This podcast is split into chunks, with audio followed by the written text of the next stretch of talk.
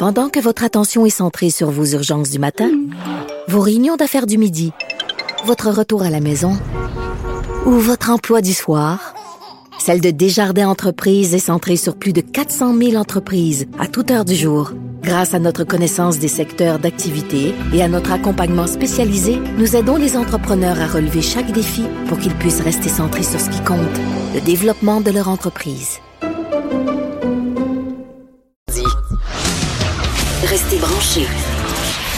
De 9 à 10. Geneviève Peterson. Vanessa Destinée. Les effrontés. Le Vanessa, euh, regardez pendant la pause, c'était combien la fameuse carte gold euh, du Sephora? Et on est déçus parce que c'est pas tant que ça. C'est pas tant que ça. Je pensais que ça allait être des 1000 C'est parce que la carte est pas gold, elle est argentée. En fait, mais c'est l'équivalent d'une carte gold, c'est juste qu'elle est argent parce que c'est un peu plus chic, n'est-ce pas? L'espèce de... Et c'est combien? OK, je veux vraiment que je réponde à la question. 350 dollars annuellement dépensés, on te remet une carte. Et là, vous en le voyez régie- pas, mais les filles en régie sont comme Oh, rien là! C'est pas grave, Vanessa. Je suis contente. On est vraiment une gang de filles ce matin. Puis entre nous, on se, on sécurise. Puis on se dit que c'est pas grave. Réalisez-vous à quel point c'est de l'argent, tout le monde? À Mais quel point on met de l'argent pour correspondre aux standards de beauté érigés par le patriarcat? Hein? 150 dollars. Et là, plus que ça, là. le problème, Geneviève, et je le soulignais durant la pause, c'est qu'une fois qu'ils m'ont remis la carte, là, au moment où j'ai atteint mon 350, parce que c'est 350 annuellement, mais je veux dire, ça m'a peut-être pris quatre mois à atteindre mon 350 Non, c'est sûr qu'on dépense tous plus que 350 dollars en trucs euh, cosmétiques pour filles. J'ai pas arrêté de dépenser. Ils m'ont remis la carte. Bon, j'ai eu un, je suis rentrée en état de choc, mais j'ai continué à dépenser Ben oui. les mois Ça, suivants. c'est juste là. le maquillage. Donc, j'ai- je suis beaucoup, à beaucoup plus d'argent dépensé en maquillage que le 350, ce que, que ce que révèle ma carte de membre. En fait, j'accumule des points à chaque fois que je l'utilise et j'ai beaucoup de points. Mais c'est sur un peu pathé- on est un en peu moment. pathétique. On est un peu pathétique. Pourquoi on a besoin de tout ce stuff-là pour se sentir désirable? Et je paye, euh, tu sais, je paye aussi plein de choses. Là. Le maquillage, c'est tellement cher, ça monte vite. Mais il y en a qui font des voyages, puis moi, honnêtement, je m'achète du maquillage. Je sais que c'est pathétique à dire, mais c'est mon. Oui, oui, je, je l'assume à 100 Non, mais je fais phase juste parce que je m'achète des ma- du maquillage puis je m'en vends jamais dans pas long. Ben, je En tout cas, bon, fait qu'on réfléchit hein, tout le monde sur nos finances personnelles. là. On a- je pense qu'on a tous euh, et toutes une petite prise de conscience. Enfin, on note nos achats dans notre Oui. petit cahier puis on s'en reparle. On, On s'en reparle sur notre, page Facebook. Avant de poursuivre, j'aimerais juste saluer les auditeurs fidèles qui nous écoutent. Vous Ben oui. êtes nombreux à chaque jour. Vous êtes de plus en plus nombreux.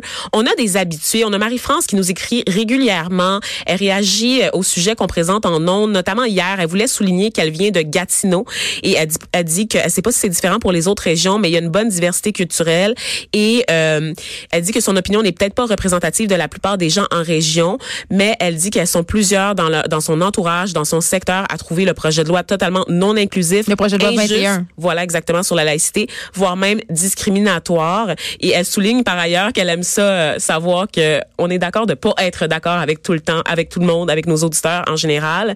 Donc, elle a beaucoup aimé aussi la chronique de Master Bugarici sur l'argent et les enfants. Peut-être On qu'on a, un petit une bit version pour d'argent. nous, hein? Euh, ben, c'est pas un spécialiste des finances, je Non pense. plus, ok. Tout comme Et, nous, euh. J'aimerais également saluer au euh, Robert qui nous écrit, là, le vieux garçon qui nous écrit régulièrement. Encore? Oui, Oh, on l'aime. On t'aime, Robert. Continue à nous écrire. On- ça nous fait plaisir. On aime beaucoup ça. Donc, euh, on aime ça vous entendre. Et soyez, s'il vous plaît, je veux terminer en disant, soyez respectueux sur la page Facebook des effrontés.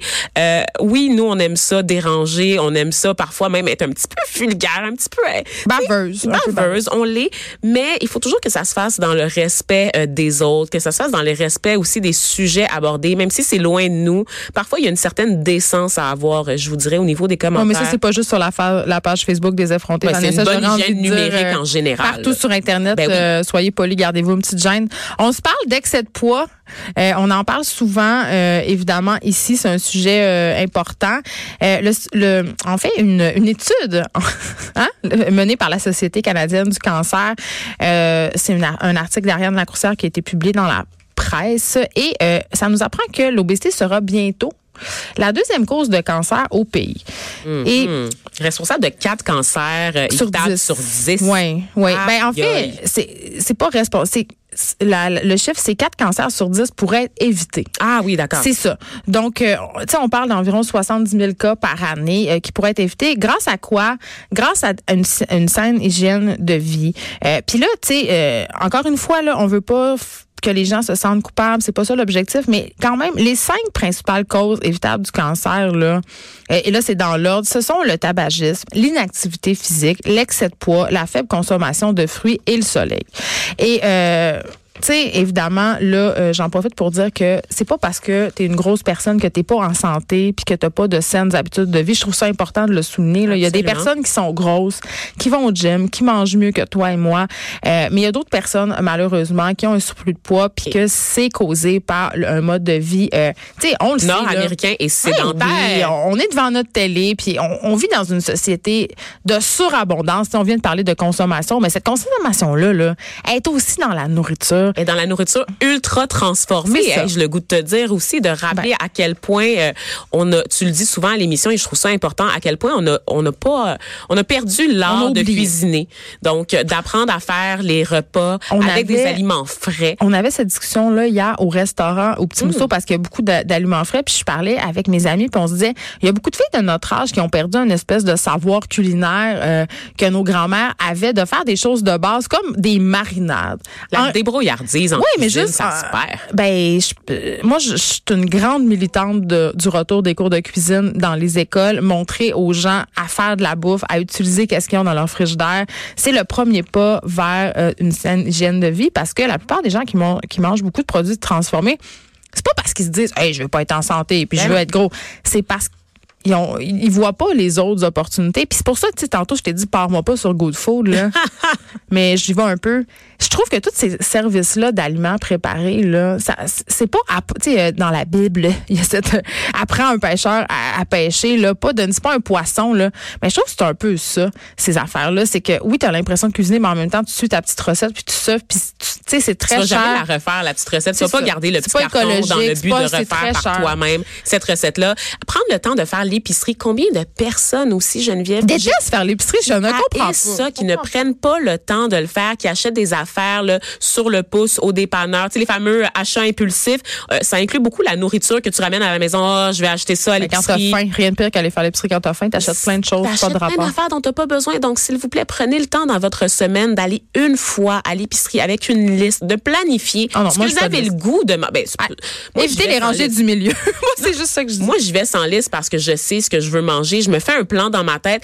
Prenez ce que vous avez le goût de manger, ce que vous avez le goût d'essayer. Mais j'ai le goût de manger des chips, moi, Vanessa. Fait qu'il faut pas nécessairement que C'est correct de t'en prendre un sac de chips, mais à condition de garnir ton panier d'épicerie de d'autres affaires ben, aussi. Et c'est pour ça qu'il faut pas aller à l'épicerie le, le, ventre vide. C'est pour ça aussi qu'il faut pas passer à l'épicerie juste un petit 10 minutes là, avant de rentrer à la maison. faut prendre le temps. Est-ce que c'est parce que tu es allé à l'épicerie que tu es arrivé en retard? OK, je suis pas en retard. J'étais là à 9 h, oui ou merde? Je la taquine. Elle, elle me taquine, mais écoute Geneviève, une saga ce matin. Bon, comme je te disais, je, je, suis un peu malade, je suis sortie hier, j'ai un peu bu, je me suis réveillée un peu en catastrophe ce matin. Je ne suis pas une personne matinale, vous. Pas une saine hygiène de vie. Pas du avoir le cancer. Pas du tout. Et j'ai commandé un Uber. Bon, d'abord, on sait que Uber, ce n'est pas infaillible. J'en ai eu la preuve ce matin. Ben, on en a souvent la preuve. J'ai passé ma commande à 7h50. Le chauffeur est arrivé, bon, vers 8h09. Et c'est pas sa faute. Évidemment, il terminait une course et son GPS l'envoyait dans tous les sens, en fait. Le GPS d'Uber, c'est la, Ça va pas du tout. Un service très, très, très, très bon. Je veux saluer James, qui vient de Terrebonne. c'est sûr qu'il nous écoute. C'est sûr qu'il nous écoute. Il a téléchargé l'application euh, Cube Radio. Je m'en suis assurée, Geneviève, avant de descendre euh, de, de son auto. Et euh, James, qui évite autant que possible de conduire à Montréal. Il vient de Terrebonne. Il, il aime pas conduire à Montréal. Parce que toi, tu fais ça pour sauver du temps. Tu disais que tu allais arriver plus vite qu'en métro. C'est ça, c'est ça ton point. Là. Geneviève, je pensais vraiment, je me suis dit, mon Dieu, je suis en, en retard. J'ai envoyé des courriels. Je me suis dit, j'y arriverai pas. En transport en commun, mettons qu'il y a une panne, c'est fini. Là. Si je suis coincé dans la le vérité, on imagine toujours le pire scénario. Hein. Je me suis dit, si je suis coincé dans une panne dans Sur le la ligne orange, c'est fini. Et il y en a souvent, il y en a régulièrement. Mais dans les faits, Geneviève, c'est le printemps, c'est la saison des travaux partout mm. et toutes les rues qui mènent au centre-ville sont bloquées. C'est impossible de ben. circuler du nord au sud parce que moi j'habite proche de, proche de la rive nord dans Annecy.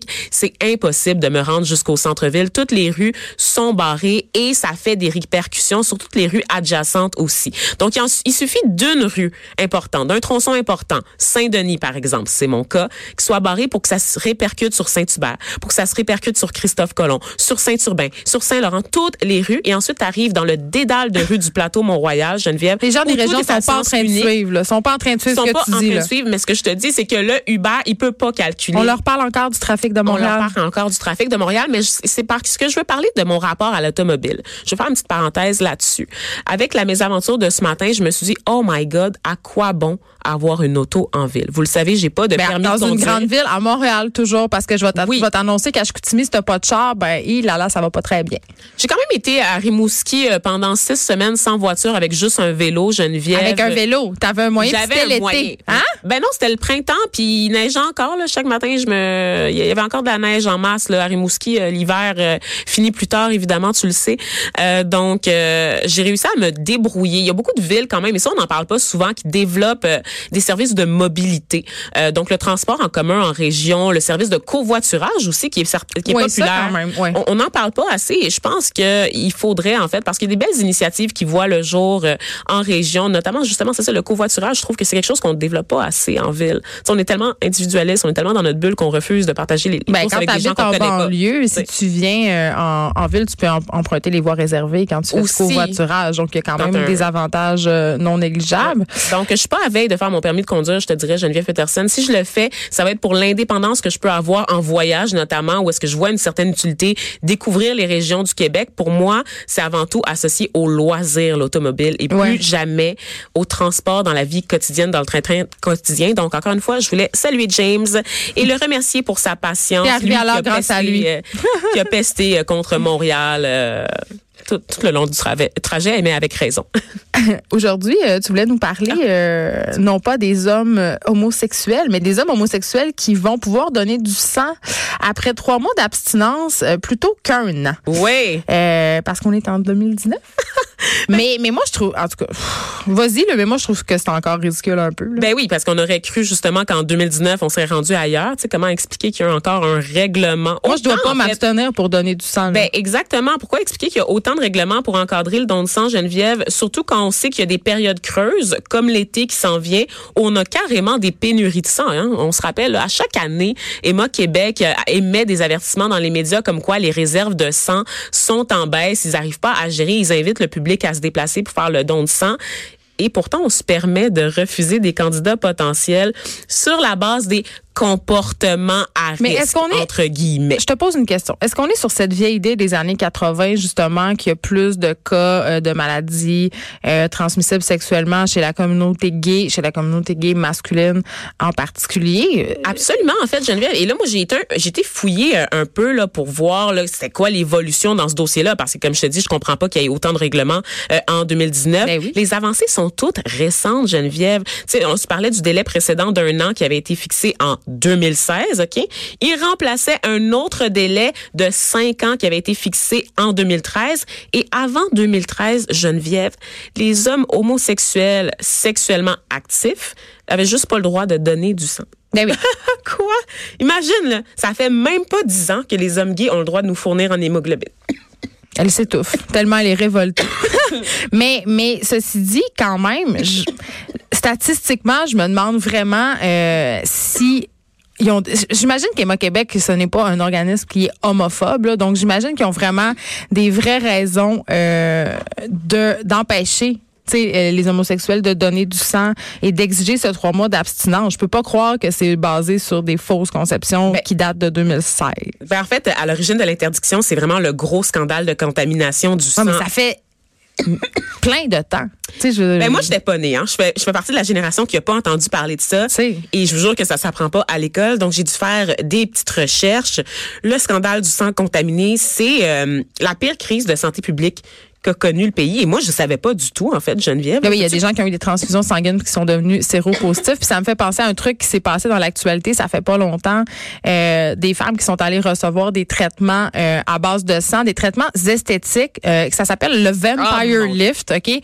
Euh, ça consiste en faire une prise de sang, la passer dans une centrifugeuse puis réinjecter le sang de la patiente. Ça aurait des, des vertus euh, cosmétiques. Bon, là, on se passe, on, on passe sur si ça marche pas. on sait que Kim Kardashian est fan ah, de la euh, toutes les vedettes hollywoodiennes font des vampire lifts, puis c'est de plus en plus euh, efficace. Euh, Québec. Mais euh, il y, a des, y a des patientes qui sont devenues séropositives parce qu'ils sont allés dans des endroits douteux où ils désinfectaient pas leurs affaires, Vanessa. Donc, ils sont devenus... Euh, ben oui, c'est le pire scénario, évidemment. C'est épouvantable. Puis, tu sais, toi, t'étais pas née, évidemment, dans la crise euh, du don de sang. mais moi, je m'en rappelle très bien. Puis, pour de vrai, là, c'est terrible. Je veux dire, tu reçois une transfusion, puis après, t'es tu es contaminé au VIH, puis dans ce temps-là, ça n'existait pas la trithérapie et tout non, ça. Non, ben c'est ça. En fait, en faisant des, des, recherches pour comprendre l'origine de la crise, comme je te dis, ça s'apprend pas à l'école, cette affaire-là. Euh, j'ai découvert un bref rappel des faits. Bon, c'est ça qu'au début des années 80, il y avait des milliers d'hémophiles. Donc ça, c'est des gens, en fait, c'est une maladie héréditaire qui se caractérise là, par euh, une anomalie au niveau de la coagulation. ça fait en sorte que tu dépends, en fait, des transfusions sanguines toute ta vie, n'est-ce pas? Donc, ces personnes-là euh, qui ont contracté le virus du sida après avoir reçu du sang ou des produits du sang. Et à l'époque, c'était évidemment une, maladie qu'on commençait tranquillement à identifier seulement. Euh, les tests de, dépistage n'étaient pas encore au point, tu l'as dit. Et vers la fin des années 80, il y a aussi eu l'hépatite C, Geneviève, qui oui, a là, énormément dans notre tête, on a tout le sida parce que ça frappe, mais il y a eu d'autres maladies. Là. Oui, en fait, il y a 30 000 Canadiens qui ont contracté à leur insu l'hépatite C et 2000 autres le VIH. Donc vraiment, l'hépatite C, ça fait des ravages. Et là-dessus, il faut que tu rajoutes évidemment les crises de santé publique en lien avec la consommation d'héroïne, n'est-ce pas, de toutes les drogues injectables. Et ça, on l'oublie souvent, là, parce que, bon, évidemment, le sida, comme tu le dis, ça frappe l'imaginaire. Oui, c'était la maladie mortelle. C'était le cancer des gays, en fait, qu'on appelait à l'époque. Et il y avait des populations qui avaient été identifiées comme quoi elles portaient, en fait, euh, on appelait ça la maladie des 4 H. Et j'ai découvert ça. Il y avait les Haïtiens les homosexuels, les hémophiles et les héroïnomanes. Ils ont découvert en fait que beaucoup d'immigrants haïtiens étaient porteurs du virus du sida parce que bon la cellule souche avait avait voyagé un peu et euh, Justement, ben on sait bon, c'est des conditions sanitaires, c'est transmis par le sang. Donc à l'époque, on savait pas c'était quoi et il y avait beaucoup, beaucoup, beaucoup de transmission au sein de la communauté. Évidemment, euh, ça, ça donné lieu à des préjugés qui sont malheureusement restés et qui sont très tenaces au point pendant qu'un temps ben, les, les Noirs ne pouvaient pas donner de sang. En fait, c'était fortement déconseillé. Et aujourd'hui, il y a des maladies qui ne concernent, qui concernent en fait majoritairement la communauté noire, comme euh, euh l'anémie falciforme, qui est, moi je suis anémique qui est le manque de fer dans le sang. Anémie falciforme, c'est le fait que tes globules sont, sont mal formés, en fait. Donc, tu dépends de transfusion sanguine et ça concerne énormément la communauté noire comme maladie, là, raison, euh, pour des raisons génétiques. Et en ce moment, ben, Emma Québec a de la misère à trouver le sang de donneurs noirs parce que, en raison des préjugés, la communauté va juste pas donner du sang. On n'a pas été réhabitué. Attends, je suis pas, je suis pas certaine que je comprends qu'est-ce que tu veux dire. Tu veux dire que euh, les gens qui souffrent d'anémie, euh, ils ont besoin avoir du sang de d'autres personnes noires qui ont Idéalement, c'est comme un peu les cellules souches. tu, te rappelles de Mai Duong, là, cette fille-là qui avait un cancer là, presque incurable, puis il fallait absolument que ça soit comme le même bassin génétique. Puis évidemment, les chances sont augmentées quand... Oui, quand tu as les mêmes cellules évidemment. Exactement, que ta communauté culturelle. Et donc, à chaque année, la Emma Québec multiplie les campagnes pour encourager euh, les gens des communautés culturelles à donner du sang, notamment les Noirs. Et euh, c'est assez difficile parce que c'est ça, ce sont des préjugés qui sont restés assez longtemps. Et donc, euh, au niveau de la crise de santé publique, ben c'est ça, c'est ce que personne comprend aujourd'hui, c'est pourquoi est-ce qu'on s'obtine encore en 2019 à viser que les homosexuels dans ce genre de restrictions là. Euh, un homme sexuel qui est en couple monogame depuis des années est quand même moins à risque qu'une personne hétérosexuelle qui est bien à l'aise sur Bumble et sur Tinder, qui a des aptitudes sexuelles variables, qui peuvent inclure, soit dit en passant, le sexe anal parce qu'on on capote tout le temps au niveau du sexe anal. Parce ben, je pense que c'est rendu un peu démocratisé. Les gens, hein? mettent moins de condoms quand il est question de sexe anal. En fait, ben, attends, les gens mettent moins de condoms en général. Ben les gens se protègent moins parce qu'on a la fausse illusion justement à cause de la thérapie que tout se soigne maintenant. Et on a vu avec la PrEP. Hein? on a vu, on a reçu il y a quelques semaines les gens du réseau. Il y a la PrEP, ce médicament en fait là, qui empêcherait de devenir euh, séropositif. Il y a eu des failles puisqu'on a eu un cas recensé en Australie, d'un homme qui a contracté quand même le virus.